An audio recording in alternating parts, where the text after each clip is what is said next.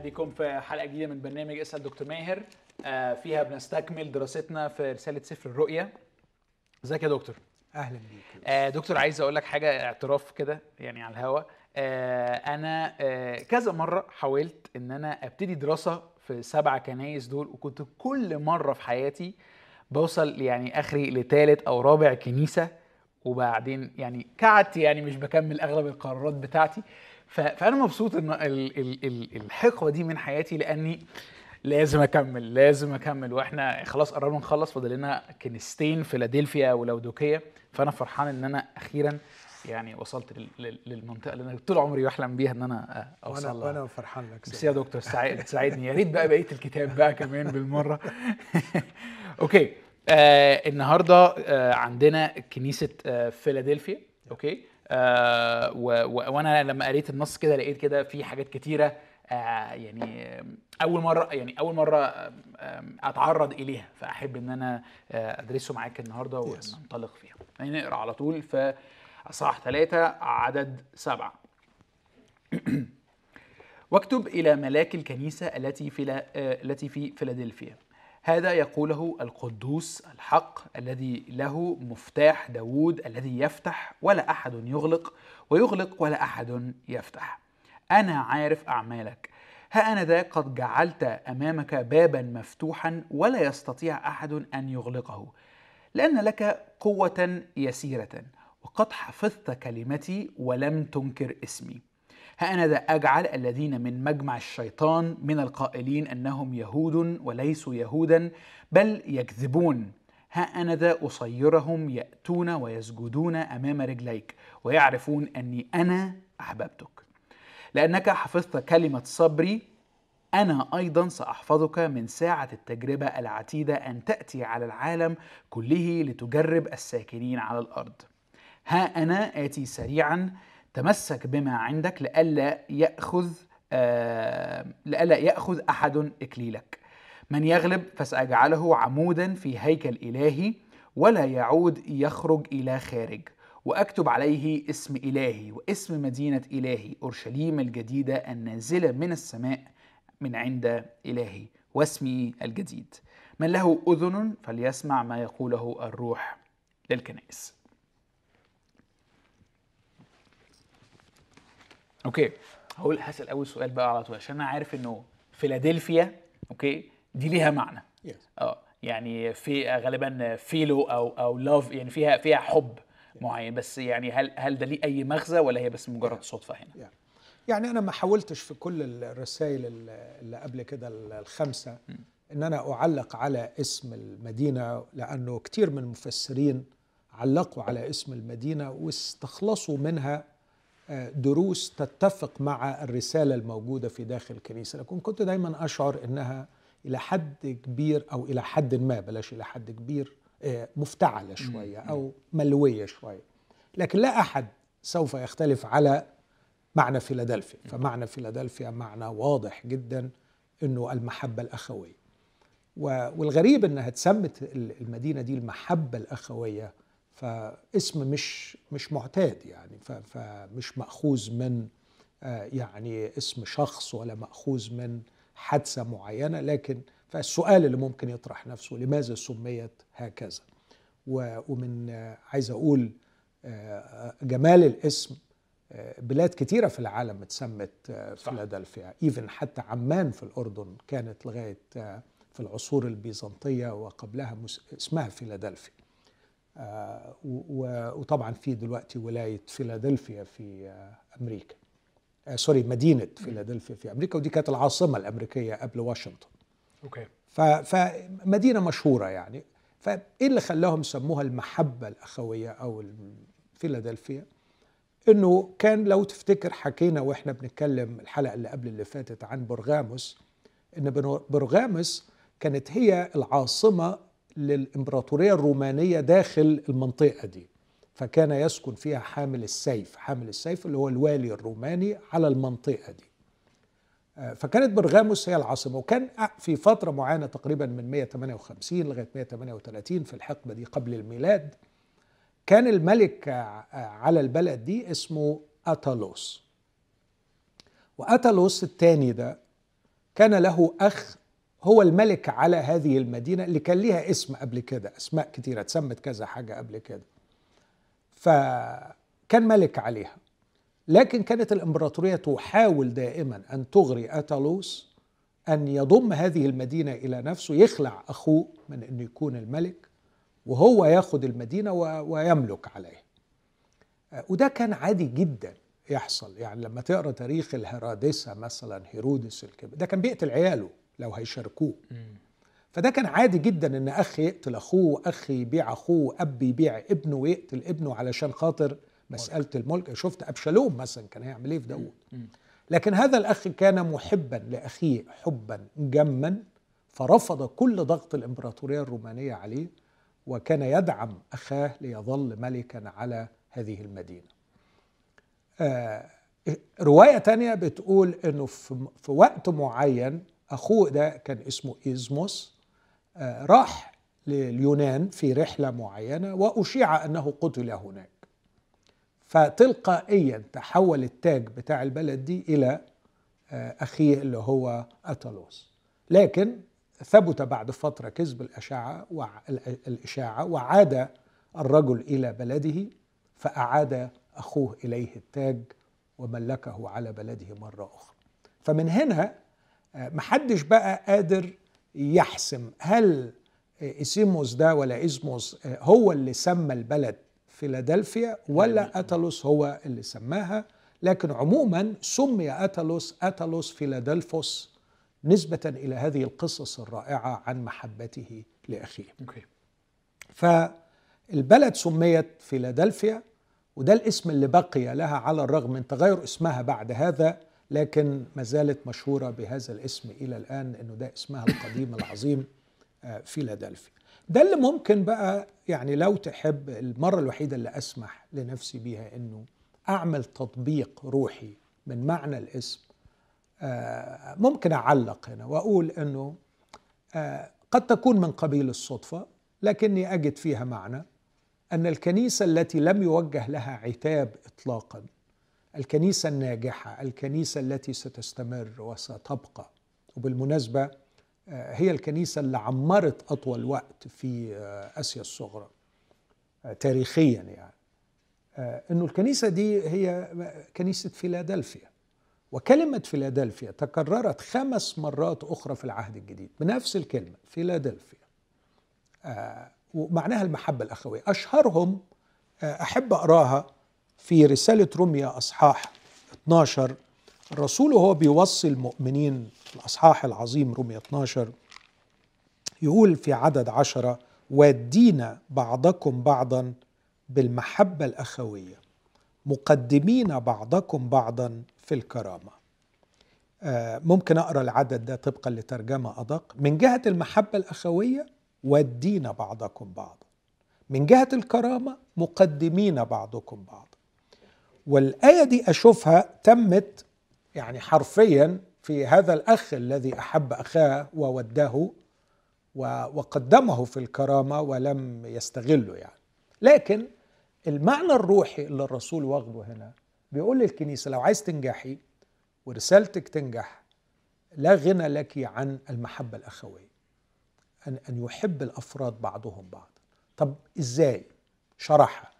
من جهة المحبة الأخوية والدين بعضكم بعضا. والدين هنا راح استعمل كلمة تاني اسمها فيلوستورجوس وهي المحبة المسؤولة أو اللي سماها سي إس لويس في كتابه الشهير الأربع محبات سماها المحبة البيتية. والمحبة البيتية تتميز بالشعور بالمسؤولية.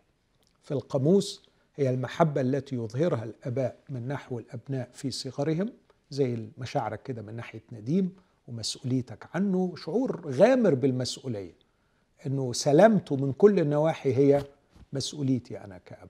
وهي أيضا المحبة التي يظهرها الأبناء تجاه الآباء في كبرهم. آه، فلو لو المحبة الأخوية دي بتسود في الكنيسة بمعنى أن يشعر المؤمنون بعضهم نحو بعض بالمسؤولية عن السلامة أعتقد إنه ده أساس رائع لنجاح الكنيسة زي ما الكنيسة دي ناجحة. أوكي. أوكي. طبعا يعني إحنا ما عندناش يعني آه، دليل إنه ده إنه ده ال- ال- اللي حصل يعني بس بس ده كأنه تطبيق روحي تطبيق روحي. يدينا كده. يفتح عينينا على إيه اللي إيه اللي يعمر كنيسة إيه اللي يحافظ. على آه، بالظبط. طول عمرها يعني بالظبط okay وإن كنت يعني مش م... مش م- محتاجة دراسة أكتر لما درست تاريخ السبع كنايس دول حتى في تركيا الإسلامية حاليا دي البلد اللي لا زال فيها كنيسة ودي اللي فضل فيها أكبر عدد من المسيحيين إلى الآن فيعني مش بقول إن ده دليل okay. لكن لم تكف هذه المدينة عن أن يكون فيها التاريخية مم. مم. في حين الباقيين يعني مفيش أفسس مفيش كله اتمحى لكن دي اللي لم- يزل فيها آه، جالية مسيحية okay حلو قوي طيب آه كعادتنا دايما برضو بنركز على الأسماء بتاعت آه الرب يسوع اللي بيوصف بيها نفسه في في المقدمة أوكي؟ آه فالقدوس الحق الذي له مفتاح داوود الذي يفتح ولا أحد يغلق ويغلق ولا أحد آه يفتح. لو أنا فاكر صح أنا مش مش فاكر إحنا شفنا دول في مقدمة اصحاح واحد. يعني كان كل واحدة منهم كان بياخد واحدة من بتوع أصحاح واحد وبي وبي آه، آه، اللي ليه السبع كواكب ال- لكن دول لأ دول جداد كده. مظبوط. آه. ودي لينا فيها درس في غاية الجمال. الوصف اللي في أصحاح واحد إحنا اتفقنا إنه الرب يسوع بيقدم نفسه في هذا السفر ككل باعتباره الكاهن القاضي اللي بيحكم. وحتى هنا برضو استعمل كلمة أنا عارف أعمالك. فدي الكلمة اللي بيقولها القاضي الفاحص العارف. آه، لكن هنا مفيش أحكام يصدرها مفيش إدانة فالرب يسوع مش شايف حاجة غلط فيهم آه،. طبعا مش معناه إن هم يعني بلا عيوب لكن مش شايف الخطأ اللي يمثل ثقافة الكنيسة زي ما قلنا آه، ممكن واحد بيغلط هنا واحد بيغلط هنا وبيتوب لكن ما يدينه الرب كالقاضي ويعلن قضاءه عليه هو اللي, وصل إنه آه، ترك ونمى وترعرع وشكل ثقافة هذا الم... ه- هذه الكنيسة. الرب لا يجد هنا شيئا آه، يعني آه، رديء يدينه. آه، فيقدم نفسه بأسماء شخصية يكشف عن ذاته. فكلمة القدوس ده اللي بتسبحه بيه الملائكة سواء في إشاعة ستة أو هنشوفه في أصحاح أربعة قدوس قدوس قدوس رب الجنود. آه ال- الاسم اللي في سفر إشعاء اتكرر أكتر من عشرين مرة الرب قدوس إسرائيل الرب يهوى. وهو الحق. يقدم نفسه كالقدوس والحق والرب يسوع سمى نفسه الحق والله هو الحق آه الذي له مفتاح داوود. فالرب يكشف عن أسماء شخصية في ذاته وعن وظيفة معينة آه تبوأها وستظهر في المستقبل. آه ما كشفش ده لكنيسة أخرى لأنه كانت الحالة الأخلاقية والروحية لهذه الكنيسة تحتمل أن يكشف الرب ذاته. ودي لنا فيها تطبيق عملي أنه كل ما نكون أكثر قداسة وتقوى ومحبة للرب ده بيدي الرب فرصة أن يعلن لنا عن ذاته. آه، زي ما قال بالظبط يوحنا 14 الذي يحبني يحفظ وصاياي وأنا أحبه وأظهر له ذاتي. فاكر لما اتكلمنا عن مح- المحبة في خمس أوجه وقلنا أن النوع الخامس المحبة المشروطة. أيوه.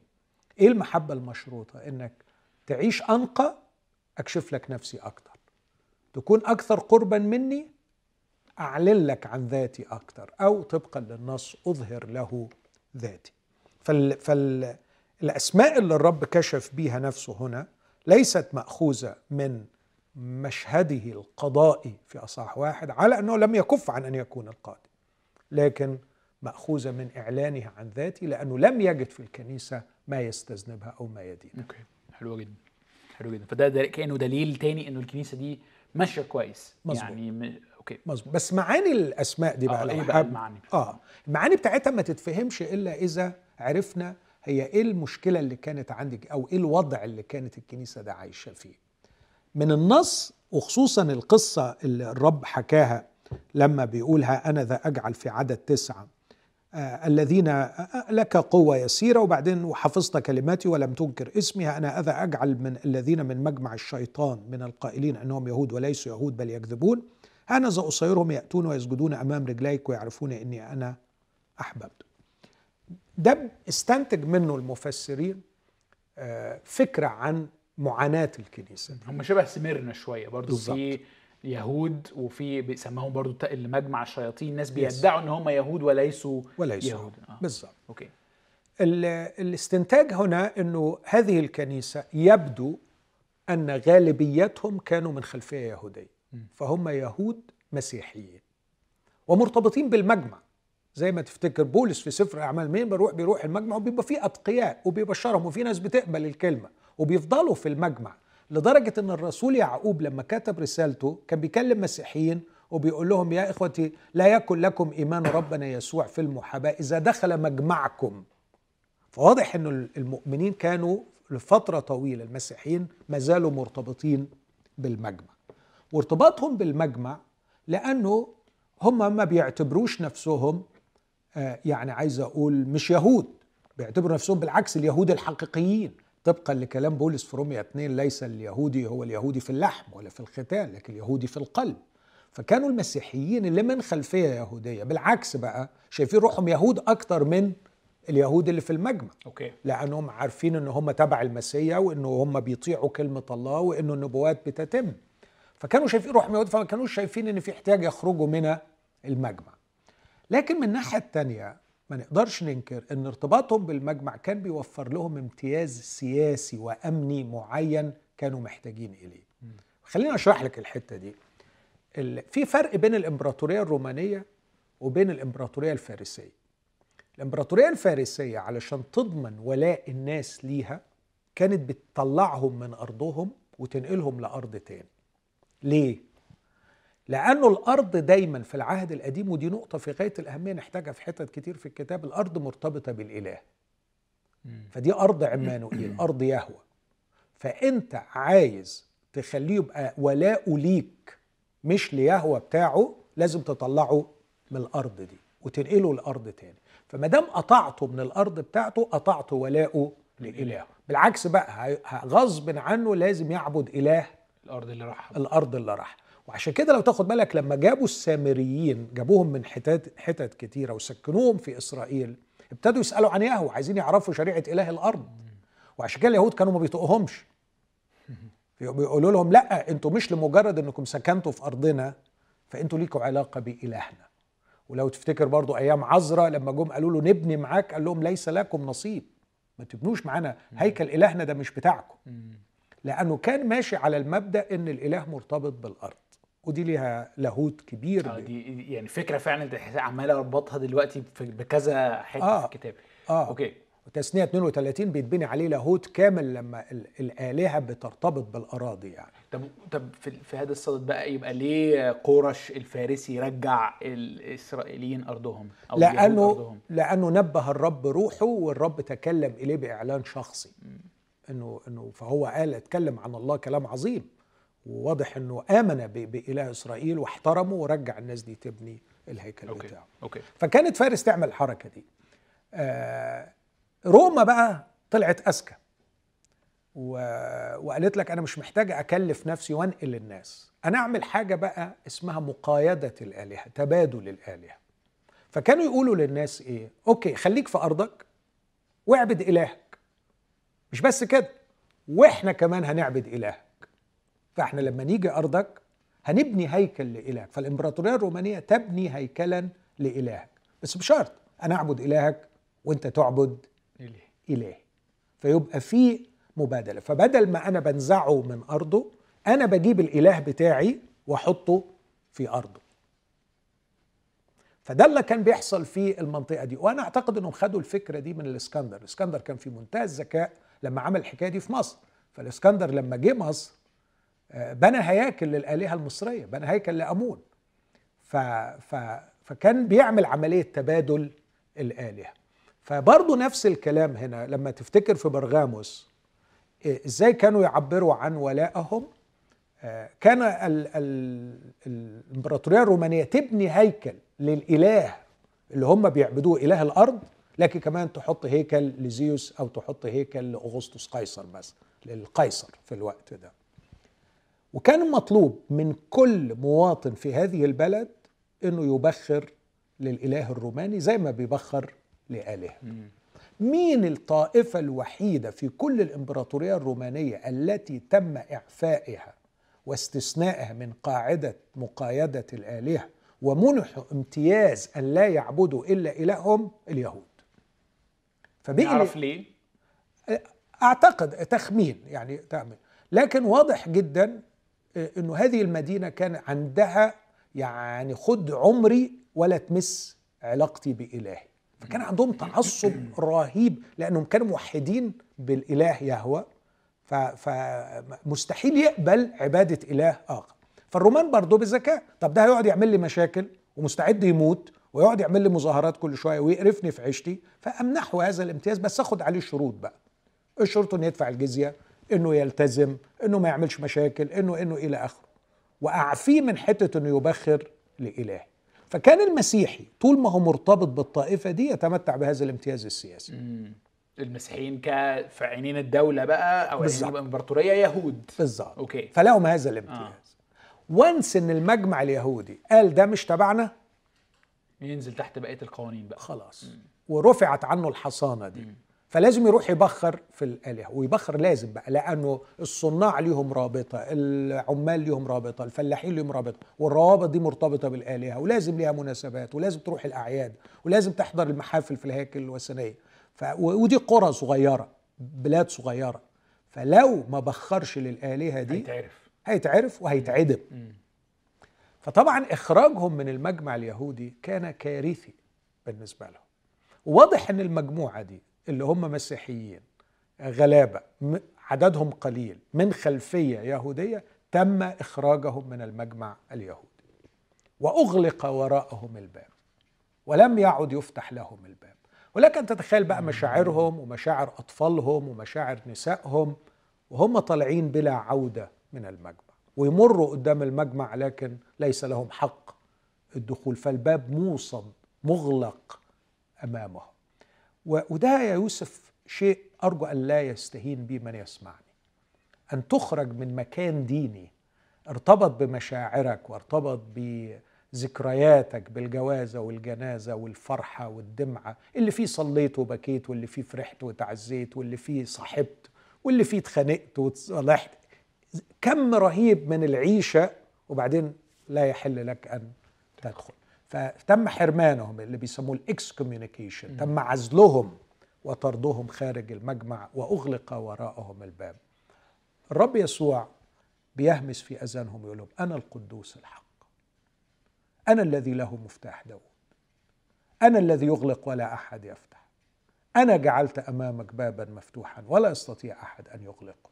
لو مسكنا الأربع كلمات دول إزاي دول يمثلوا بلسان لجراح هذه الجماعة البسيطة والصغيرة تشوف روعة إعلان المسيح. أنا القدوس. أنا الحق. على فكرة هم طردنكم وبيقولوا أنتم مش تبع الرب يهوى على فكرة أنا الرب يهوى فانا القدوس أنا يهوى هم لما يسبحوا في المجمع يقولوا قدوس قدوس قدوس. على فكرة أنا القدوس. وأنا الحق.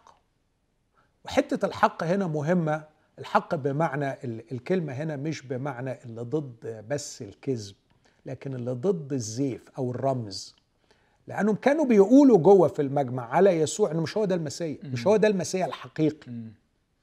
فبقول لهم لا أنا أنا المسيح الحقيقي أنا الحق. أنا الحقيقي okay. يعني هل هل ممكن أفهمها إنه أنا القدوس الحق يعني أنا القدوس الأصلي لا ال ال لا okay. اسمين. آه دول اسمين مش و... مش دي وصف دي. بالظبط. أوكي. يعني ذا هولي وان ذا ترو وان. وباليوناني كده إنه القدوس والحق. okay. بس ما فيش الواو لكن القدوس الحق. فدول أكتر كلمتين آه يعني كان يهاجم تهاجم الكنيسة بسببه. جوه. أنتوا بتتبعوا شخص مزيف مش هو المسيا وانتوا ما عدتوش تتبعوا الرب يهوه أوكي. فانتوا ورا يسوع. يسوع ده مش هو المسيا اللي تنبأت عنه الكتب وانتوا ما عدتوش تبع الرب يهوه تخيل بقى لما يقابلهم بره الباب ويقول لهم أنا يهوه وأنا المسيا الحقيقي. أنا القدوس الحق. وبعدين يقول لهم بقى حكاية مفتاح داوود دي. ودي مرتبطة باللي قبليها إنه هو المسيا الحقيقي ومرتبطة باللي بعديها أجعل أمامك بابا مفتوحا. بس عشان نفهمها محتاجين نروح لإشاعة 22 لأنك هتلاقي النص ده بالظبط مقتبس منه. وبالمناسبة سفر الرؤيا فيه 500 إشارة 500 حرفيه 500 إشارة للعهد القديم. آه okay ف- لازم ف- تبقى أنت متمرس في العهد القديم آه يعني في ناس عاملة. دكتوراه دكتوراه PhD و thesis كاملة على آه العهد القديم في آه سفر الرؤيا آه في كتاب كامل معمول عن الموضوع ده. مايكل هايزر عامل سلسلة على البودكاست بتاعه عن العهد القديم في سفر الرؤيا فاللي مش قاري العهد القديم مش هيفهم سفر الرؤيا فبص كده في إشاعة 22 عدد 15 هكذا قال السيد رب الجنود. ادخل إلى هذا جليس الملك إلى شبنة الذي على البيت على بيت الملك على البيت يا يوسف يعني اللي معاه المفاتيح. اللي مسؤول عن المؤن عن المخازن مخازن الأسلحة مخازن الطعام يعني عارف محل ثقة الملك الكاملة والتامة واللي في نظر الشعب محدش يقدر يقرب منه لأنه عارفين ده صاحب السلطان آه البيت هنا المملكة أو بيت الملك. بيت الملك بيت okay. الملك okay آه لا مش المملكة ككل بيت الملك. بيقول له إيه بقى؟ الرب بعت له آه، إشعيا يقول له ما لك ها هنا؟ ومن لك ها هنا؟ حتى نقرت لنفسك ها هنا قبرا. أيها الناقر في العلو قبره الناحت لنفسه في الصخر مسكنا. هو ذا الرب يطرحك طرحا يا رجل ويغطيك تغطية. يلفك لف لفيفة كالكرة إلى أرض واسعة الطرفين هناك تموت وهناك تكون مركبات مجدك يا خزي بيت سيدك وأطردك من منصبك ومن مقامك يحطك. بيتكلم هنا عن شبنة اللي حزقية الملك علاه وخلاه على البيت لكن واضح إنه أساء السلطة وعمل مركبات مجد ليه ونقر قبرا في العلاء واضح إنه كان يريد أن يرتفع ويرتفع ويرتفع. فتأتي عليه نبوة بإنه هينزل وهينزل وهينزل. بس الحقيقة في لغة النبوة يا يوسف لو أنت متعود على قراءة إشعياء تحس كده بالظبط روح النبوة لما ترمي لبعد آخر فتحس إنه في كلام عن ملاك أو كائن آخر being يعني divine being أو كائن إلهي عالي قوي أو كائن ملائكي عالي قوي وقع من فوق وقعه جامدة بسبب ال ال الارتفاع القلب بسبب التمجد بيمجد ذاته اللي هو إبليس يعني. فبيقول له الرب يطرحه أنا بصراحة وحضرتك بتقراها في الأول حسيت ده هنا بيتكلم عن آدم؟ لا. يعني آه، آدم ما وصلش لكده. آدم أغلب من ده كله يعني. آدم الراجل ما ما حاولش كل ده. آدم كان لم يزل في علاقة مع الله ما لم يتشوه بكم هذا الدمار النفسي اللي عايز يساوي نفسه بالله لكن قبل الخدعة بالاستقلال. يعني ما كانتش المسألة مسألة المجد قد ما هو يستقل. أوكي. لكن ال- أعتقد إنه هنا في إشارة ضمنية ممكن لو قارنت ده بإشاعة 14 زي ما أتكلم عن ملك آه، آه، في إشاعة 14 عن ملك آه، بابل وسقوطه تقدر تحس هنا إنه برضه بيلمح لشبنة ده. قصة السقوط المخزي الرهيبة العظيمة أكبر قصة سقوط في الكون وفي التاريخ أحيانا تجدها مجسدة في بعض الأشخاص. ففي شبنة هنا واضحة. وبعدين يشيله شعيا يقول له أنت هتتشال وهيتحط مكانك بقى الرب بيقول كده عدد عشرين. ويكون في ذلك اليوم إني أدعو عبدي. برضو كلمة عبدي يا رب أنت بتتكلم على ناس أمين مخازن يعني. بس عبدي هنا لما تكمل في اشعيا تفهم إنه بيتكلم عن عبدي بقى الخمس قصائد بتاعت هو ذا عبدي يعقل ويرتقي ويتعالى. فبرضه هياخد زي ما خد من شبنة صورة للشيطان هياخد من اليقيم صورة للمسيح للمسيح. فيقول له أدعو عبدي اليقيم اليقيم ابن حلق حلقية وألبسه ثوبك وأشده بمنطقتك وأجعل سلطانك في يده فيكون أبا لسكان أورشليم ولبيت يهوذا لاحظ طلعنا من قضية أمين مخازن الأب لسكان. للأب. عارف المسيا اللي يقول آه، أبا أبديا؟ يا. آه. و- ولبيت يهوذا. ده البيت كله يعني مش هنا ما بتكلمش عن بيت الملك بس ده بيت الملك كله المملكة كلها. وأجعل مفتاح بيت داود على كتفه فيفتح وليس من يغلق. ويغلق وليس من يفتح. وأثبته وتدا في موضع أمين. ويكون كرسي مجد لبيت أبيه. ويعلقون عليه كل مجد بيت ابي الفروع والقضبان كل إلى آخر هذا الكلام. فتحس كده إنه نقل من اليقيم إلى المسيح المسيح الملك آه اللي هيبقى الملك. بس هنا تسأل سؤال طب ليه بياخد بيربط وظيفتين ببعض الملك والوكيل؟ أعتقد دي في منتهى الجمال. إزاي الوكيل يبقى الملك؟ ما هو يا إما ملك يا إما وكيل. لأنه الحقيقة المسيح هيبقى ملك ووكيل. بص النص ده في كورنثوس الأولى 15 لأنه يجب أن يملك. حتى يضع جميع الأعداء موطئا لقدميه ملكا. يجب أن يملك. وبعدين يقول عندئذ الإبن نفسه سوف يخضع للذي أخضع له الكل ليكون الله الكل في الكل. فهنا كأن المسيا الملك لا يملك من أجل ذاته لكن يملك لحساب الله. هنا تيجي آدم بقى تيجي سقطة آدم. آدم اللي ملك لحسابه. المسيح سيملك على كل الكون حرفيا سيملك حرفيا على كل الكون ويدير الكون كالمسيا الملك ليس ليستقل به وليس لحساب نفسه لكن لحساب الله. فده عبد إلى يعني، الأبد. okay. إلى أبد الآبدين لا قصدي إيه؟ ال- الله الآب بقى هنا. الله آه. okay. ال- الله الكل في الكل. okay. يعني الله المثلث و- والجميل هنا اللي ممكن تضيفه بقى إنه في هذه المرحلة الحالية التاري- تاريخ الفداء كله هو إعداد آه مملكة وإعداد كهنة يملكون في المملكة مع المسيح.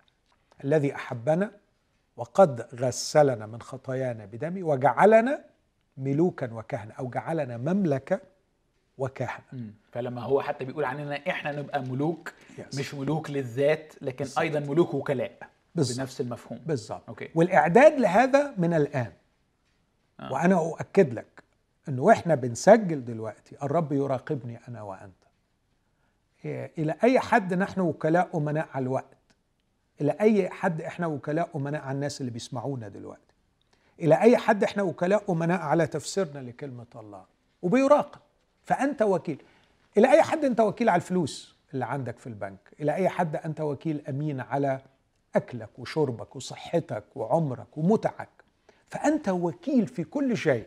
والرب بيقول لك أنا عارف أعمالك ويراقبني. وعلى قد أمانتنا في الوكالة بولس يقول يسأل في الوكلاء أن يكون الإنسان أمينا.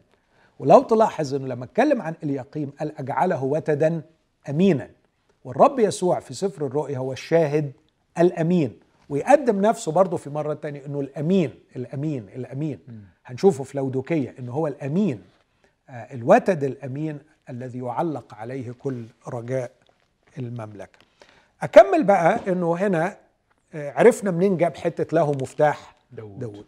فكانوا بيطبطب عليهم وبيقول لهم ليه طلعوكم بره طلعونا بره يا سيد لأنه تبعناك. وقلنا أنك أنت يسوع المسيح. وهم يرفضوك. رب يسوع يقول لهم ليسوا يهود. هم كذابون. أنا القدوس أنا يهوه وأنا الحق أنا المسيح الحقيقي.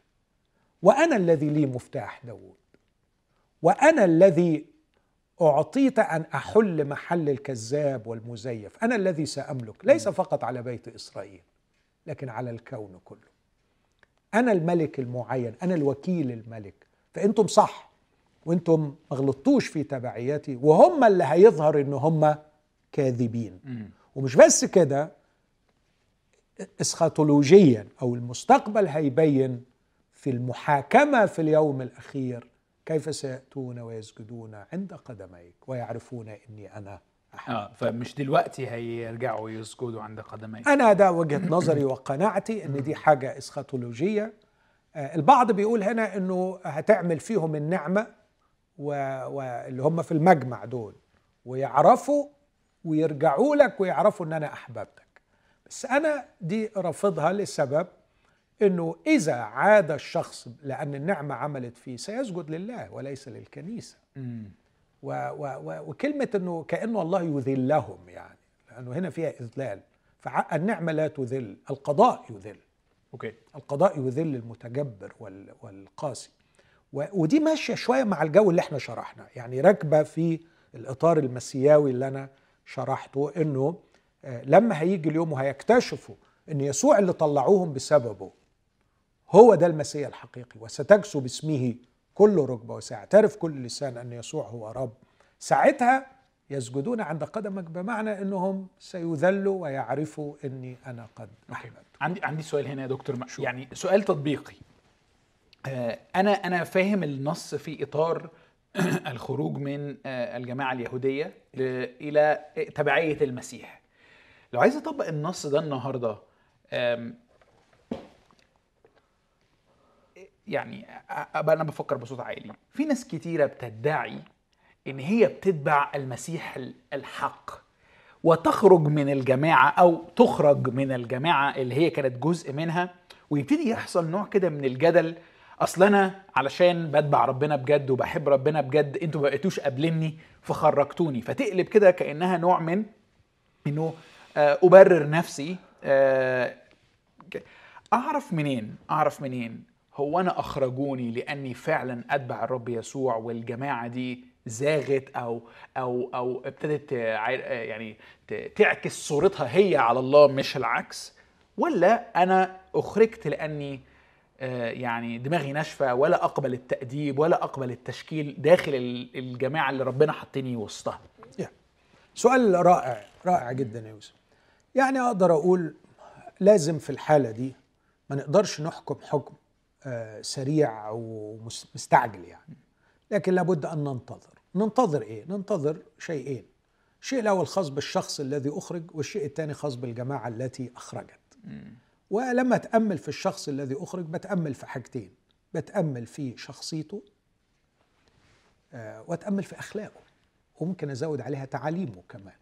شخصيته واخلاقه وتعاليمه إذا لقيت إن شخصيته متزنة لأنه في ناس ثوريين في ناس عايز زي آه، ديوتريفوس الذي يريد أن يكون اولا في الكنيسة وبعدين مرضوش يدوله الأول لأنه ما يصحش يبقى الأول وما ينفعش يبقى الأول فيطلع ويقول لك لأن أنا بحب الرب وأنا عايز الحق وأنا عايز طلعوني يعني. حين إنه هو كان بتاع مشاكل وعايز يمجد نفسه. وده كتير قوي يا يوسف في التاريخ الكنيسه الدنيا مليانة يعني. صح. فأنا أتأمل في شخصيته. وعلى فكرة لن يصعب عليك إنك تكتشف بسرعة لما تشوف شخصيته في علاقته بعياله في علاقته بمراته في علاقته بأصدقائه. هتلاقيه مؤذي وبتاع مشاكل في كل حتة مش بس في الكنيسة. فهو شخص تعبان ومتعب. من الناحيه الثانية اتفرج على أخلاقياته. طب أنت بتقول أنا ضحيت من أجل اسم المسيح وأنا متمسك باسم المسيح. طب ممكن تقول لنا حياتك الجنسية شكلها إيه؟ حياتك المالية شكلها إيه؟ بتتعامل مع وقتك إزاي؟ أمانتك شكلها إيه؟ فأحيانا تبص تلاقي أنا أخرجت وتلاقيه مهبب الدنيا في خطايا أخلاقية. ففحص الشخص من ناحية الاتزان النفسي النضوج النفسي والنضوج الأخلاقي وبعدين أفحص بقى هو بيعلم بإيه؟ أوكي. تعليمه. وما مدى اتساق وما مدى العمق في اتساق ما يفسره مع بقية كلمة الله ومع ما نسميه مجتمع الإيمان في كل العصور. يعني على فكرة آه، ما فيش فكرة حقيقية ما اتقالتش. فالناس كاتبة والناس قايلة والناس مفسرة. فقد إيه أنت اللي بتقوله ده متفق مع ال- ال- التراث المسيحي ومع مجتمع الإيمان المسيحي على مر العصور؟ فده من جهة الشخص. من جهة الكنيسة برضو ينبغي أن تفحص. تفحص من جهة قادتها ومن جهة نوعية الناس التي تنتمي إليها. آه، هل في أشخاص ناضجين مفكرين آه، مخلصين في حالة اتساق وانسجام مع الكنيسة؟ ولا كل مخلص تعبان في الكنيسة دي مثلا؟ وكل مخلص عليه علامة استفهام. وكل واحد بيفكر وبيقول يا جماعة ده ما يصحش بياخد على دماغه. آه، وكل شخص مثلا عنده رؤية وعنده فكر رغم إنه وتقي ملهوش مكان في الكنيسة دي. فبدرس الهيستوري بتاع الكنيسة دي. فاقدر آه، ساعتها آه، آه، أميز آه، وعلى فكرة في الآخر أنا من وجهة نظري من كل عشرة بيقولوا إحنا أخرجنا آه، هيطلع منهم واحد ولا اتنين اللي حقيقيين والباقيين لأنه عاملين مشاكل. آه فالقلة هي ال- آه، الحقيقيه آه. Okay. Yes, yes. Okay. Okay. و يعني حضرتك كنت قبل الحلقة بتقولي إنه كانت كنيسة فيلادلفيا كنيسة صغيرة حتى في عددها يا عدد. لما okay. بيقول له لك قوة يسيرة ال- الكلمة دي مؤثرة أنا أنا عارف إن لك قوة يسيرة يسيرة يعني قليلة أوكي آه فالقوة اليسيرة أو القليلة آه آه ليست قوة الأعداد، الأعداد بتعمل قوة بصراحة. يعني العدد قوة، العدد الكثرة قوة. فلما يبقى عندك كنيسة كبيرة في أعداد كبيرة أنت بتشعر بالقوة، الناس دول ما كانش عندهم الأعداد. أحيانا كمان المواهب تدي قوة. فمثلا كنيسة كورنثوس كانوا مفتخرين باطلا بقوتهم وقال لهم أنا لما هاجي عايز أعرف آه، يعني القوة الحقيقية بتاعت الناس اللي عندكم.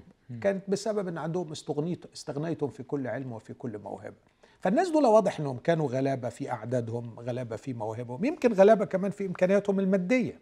ما, ما, ما عندهمش إمكانيات مادية زي بتوع ساردس اللي كانوا أغنياء بسبب طبيعة المجتمع السردسي في ذلك الوقت.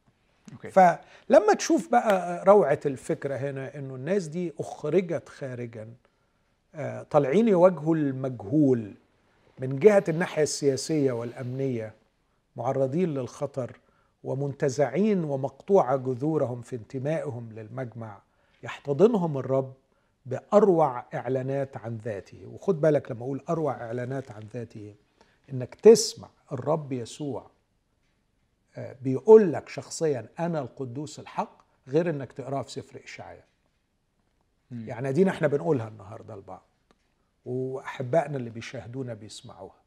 بنقرأ في رؤيا ثلاثة الرب يقول أنا القدوس الحق. ماشي حلو.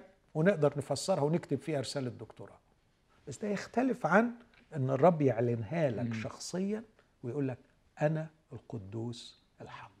Okay. طب لو أنا عارف يعني يعني مثلا بقرأ النص هنا بقول آه بشوف إنه بيقول ها أنا ذا قد جعلت أمامك بابا مفتوحا لا يستطيع أحد أن يغلقه. وال- والجملة دي يعني لفت نظري ليه؟ لأنه ساعات افرض أنا الشخص اللي أخرجت وأنا ممكن يبقى عندي يعني أنا مش وقت بقى واحد من بره بقيم اللي اخرج وال وال وال والجماعة لكن أنا نفسي اللي أخرجت وبسأل نفسي هو أنا أخرجت لأني متمسك بالحق ولا لأني أنا شخص صعب ومتغطرس واستاهل يعني إن أنا أخرج؟ فكأن الجملة دي بتقول أوكي واحدة من الدلائل اللي اللي اللي. اللي, تساعدني أنا أميز حقيقتي. هل الله يفتح أمامي ابوابا بالظبط. مفتوحة؟ إيه بقى الأبواب المفتوحة دي؟ وهل ده فعلا ينفع يتاخد كدليل ولا لأ؟ بكل تأكيد دي نقطة رائعة جدا إن واحدة من الأشياء اللي تؤكد إنه الرب يعني معي وأن هذا الإخراج كان ظالما هو أن يجعل الرب أمامك بابا مفتوحا. آه، إيه بقى الباب المفتوح الباب في المفتوح؟ دي يعني؟ آه الباب المفتوح في آراء كتيرة آه اتقالت عنه آه وفي رأي شائع. أنا يعني شوية أشوفه مش دقيق موجود لكن مش دقيق. الرأي الشائع هو باب الإرساليات باب الكرازة. جعلت أمامك بابا مفتوحا. ودي شوية تأثروا فيها يعني اندفعوا إلى جعلت أمامك بابا مفتوحا لا يستطيع أحد أن يغلقه متأثرين بنصوص في العهد الجديد ومتأثرين بحادثة تاريخية أو بواقع خلينا أقول آه حادث تاريخي. النصوص في كورنثوس الأولى 16 مثلا لما الرسول يقول انفتح لي باب فعال في الرب ويوجد معاندون كثير. الرب فتح لنا بابا في الكلام كورنثوس الثانية آه اثنين لما يقول الرب فتح لنا باب في ترواس أن- كلمة الرب فتح باب دي كولوسي أربعة عدد دايما ثلاثة. متعلقة بالعمل الكرازي آه المرسل. إن, إن الروح وإن, وإنه الرب يفتح لنا باب للكلام. Well حلوة وحقيقية إن الرب يفتح باب في العمل المرسلي. الحادثة التاريخية إنه فيلادلفيا هي المدينة اللي بيسموها missionary city المدينة المرسلية. ليه؟ لأنها كانت عليها مهمة أو إرسالية إنها تعمل Hellenization أو آه، إنها ت- تخلي الدول الشرق البلاد الشرقية آه، تعيد ثقافتها.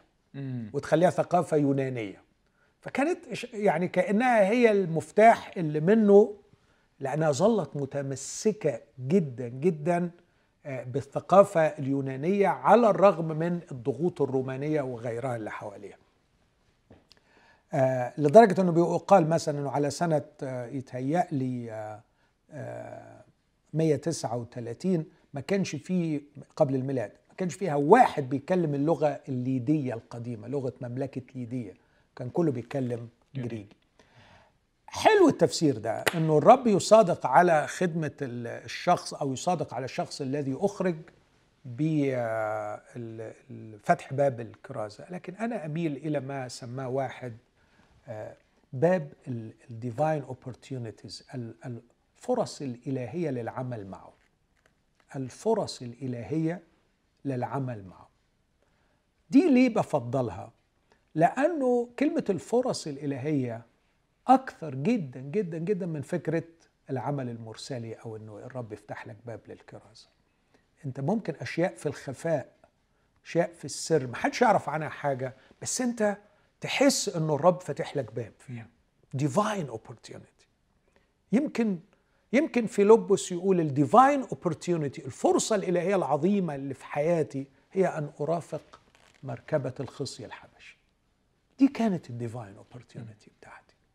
ال divine opportunity بتاعت حنانية إنه يروح يصلي مع بولس. بولس.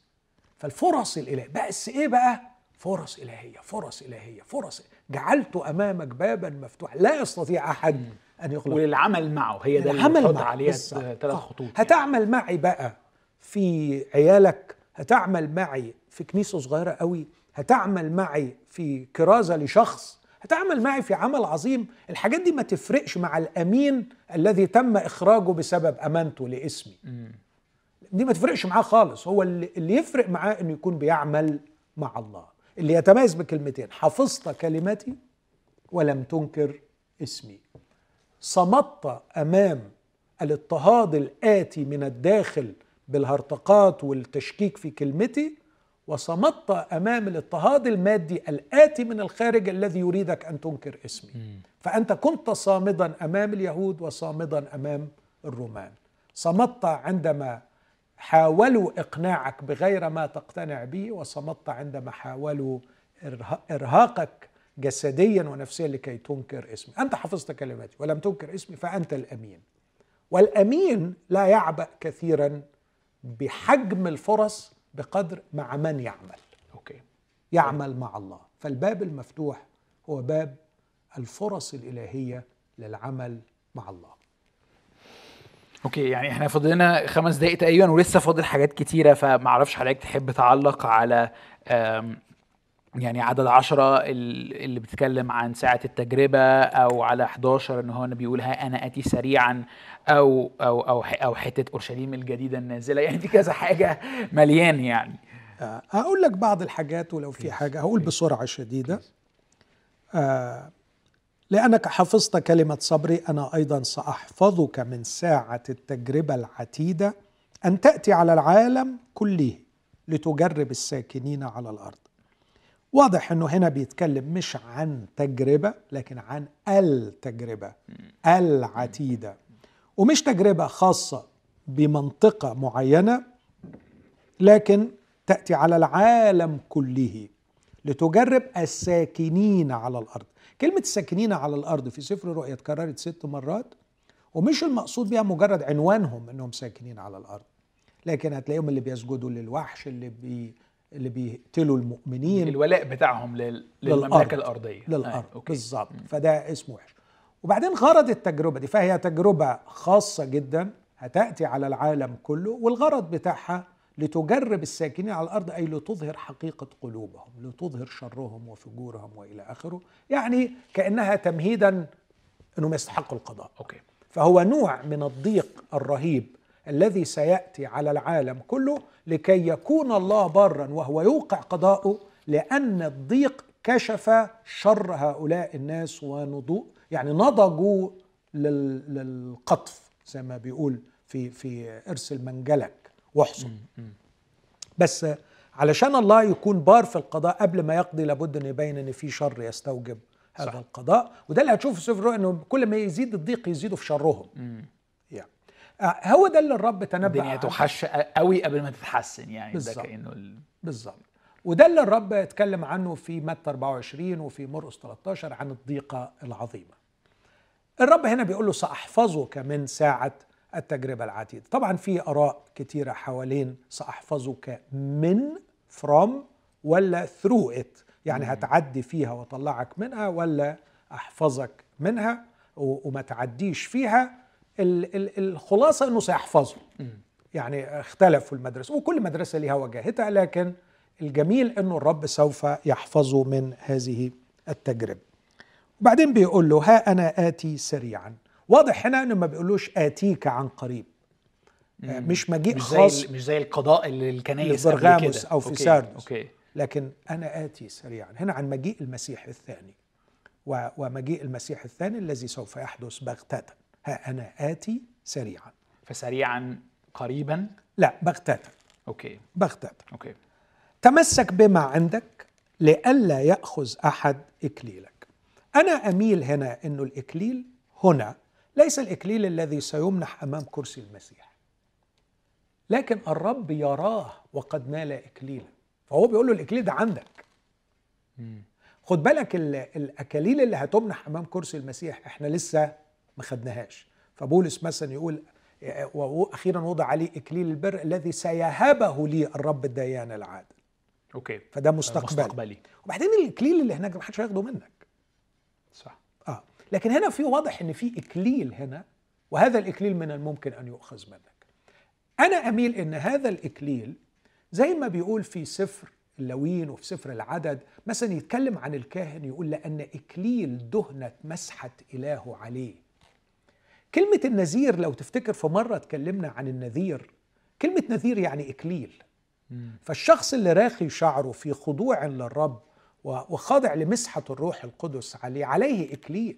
إذا فرط في قداسته أو إذا فرط في انتظاره للرب يضيع منه هذا الإكليل. فأوعى الناس اللي عايزة تاخد منك إكليلك. ممكن ياخدوك بالإغراء ممكن بالتهديد يحاولوا يخلوك تتنجس. تقع. وتكون النتيجة أنه يؤخذ منك إكليلك. Okay. من يغلب فسأجعله عمودا في هيكل إلهي. آه، مدينة فيلادلفيا كانت من أكثر المدن للأسف اللي بتتعرض لزلازل كثيرة وعشان كده كان دايما تقع فيها المباني والهياكل وكله بس تفضل دايما عواميد الهياكل. فهم دايما قدامهم مناظر العواميد اللي بقى. فكانوا بيقول له أجعلك عمودا في هيكل مش إلهي. هتقع. مش هتقع. ولا يعود يخرج إلى خارج. خد بالك الكلمة دي لأنه أنت أخرجت. صح. واكتب عليه اسم إلهي واسم مدينة إلهي أورشليم الجديدة النازلة من السماء من عند إلهي واسمي الجديد. أربع حاجات طبعا أنا يعني مستخسر إن أنا كروت الكلام ده. لكن أخرجوك احتقروك لم يعد لك اسم. طبعا كان أكتر حاجة مؤلمة ليهم بيتمحي الاسم من المجمع. خلاص لم يعد في سجلات المجمع. حبيبي سأكتب عليك اسم إلهي واسمي واسم مدينة إلهي. أورشليم الجديدة العاصمة الإدارية للكون. فعندما يملك الله في السماوات الجديدة والأرض الجديدة ستنزل أورشليم الجديدة من السماء إلى الأرض. والعجيب جدا إن اختار كوكب الأرض وعليه أورشليم الجديدة لكيما تكون العاصمة الإدارية الجديدة للكون كله تحت سيادة المسيح الملك. اللي فيها بقى نملك معه. نعم. نعم. عايزين عشر حلقات في الحتة دي يا دكتور. صحيح. أشكرك قوي قوي انبسطت جدا وحاسس إنه في حاجات كتيرة قوي آه، نستفاد بيها ونتعلمها من الرسالة دي. آه، أشوفكم الأسبوع القادم مع الكنيسة الأخيرة كنيسة لودوكيه